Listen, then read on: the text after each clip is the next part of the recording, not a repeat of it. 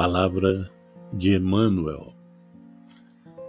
Ampara-nos, Senhor, se não nos retires dos ombros a cruz luminosa e redentora, mas ajuda-nos a sentir, nos trabalhos de cada dia, a luz eterna e imensa do teu reino de paz, de concórdia e de sabedoria em nossa estrada de luta, de solidariedade e de esperança.